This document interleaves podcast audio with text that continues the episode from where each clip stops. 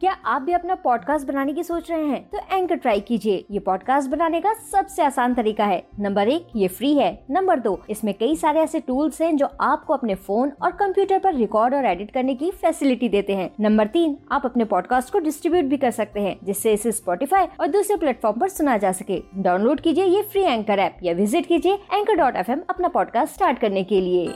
आप सुन रहे हैं स्टोरी विद अनवी डर के आगे जीत है। एक बार की बात है, ढोलकपुर जंगल में रुस्तम शेर ने शाम के समय एक सभा बुलाई।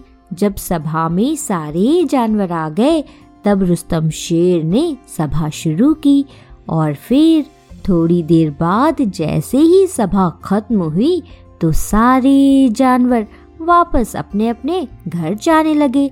तभी रुस्तम शेर ने मोंटी बंदर को रोका और उससे कहा, अरे भैया मोंटी, जरा भैया, इधर तो आओ, इधर तो आओ। अरे भैया, ये लो पैकेट और इसे जरा हमारे बगल वाले जंगल के राजा चेन्नई शेर को दे आओ। भैया, वो क्या है ना? इसमें बहुत ज़रूरी सामान है, इसलिए मोंटी बंदर, जरा संभाल के ले जाना। और भैया, जब वापस आओगे तो हमको ज़रूर बता भी देना कि तुमने अच्छे से सामान दे दिया है। काहे की, भैया, हमको कैसे पता चलेगा कि तुम वापस कब आए, है कि नहीं? और फिर इस तरह से रुस्तम शेर मोंटी बंदर से बोलते हुए उसे वो पैकेट दे देता है। लेकिन चंपा लोमड़ी भी वहीं रहती है और उनकी ये बात सुन लेती है। फिर तुरंत चंपा लोमड़ी अपने मन में कहती है हाय हाय देखो तो मोंटी बंदर को कितना खुश हो रहा है। महाराज का काम करने पर हम्म, हाँ हाँ होगा भी क्यों ना? आखिर महाराज काम के बदले उसे गिफ्ट जो देंगे। हम्म, वैसे महाराज का ये काम तो मैं भी करना चाहती हूँ। क्या करूँ? कैसे रोकूं मोंटी बंदर को?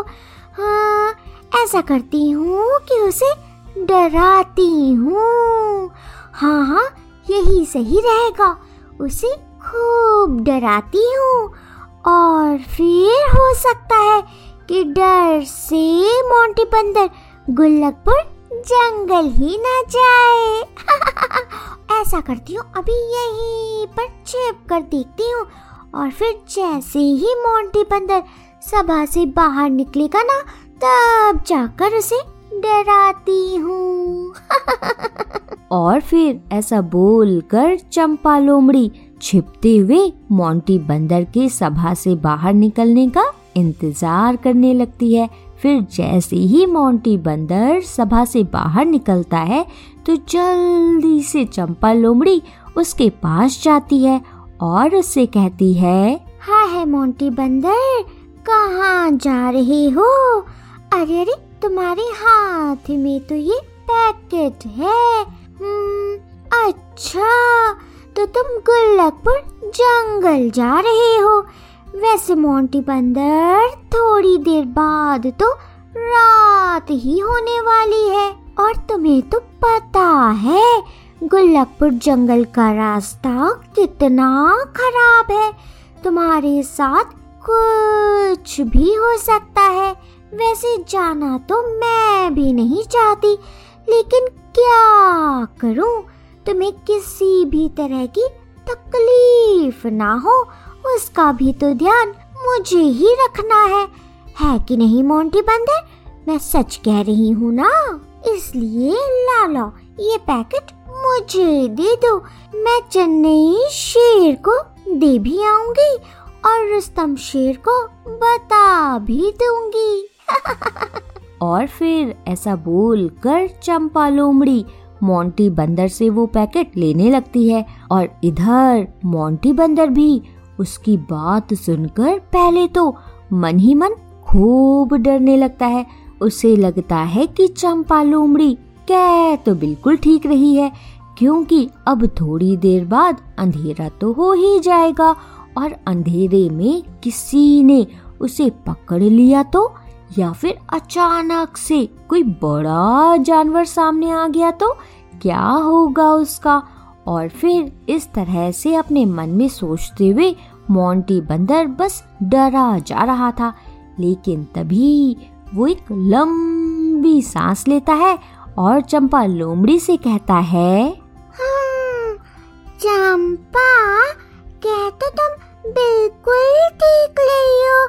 अंधेरे से मुझे डर जाना चाहिए। लेकिन चंपा, तुम भी तो मिली दोस्त हो, है ना? मिली तरह तुम्हारी छाती भी तो कुछ भी हो सकता है है कि नहीं?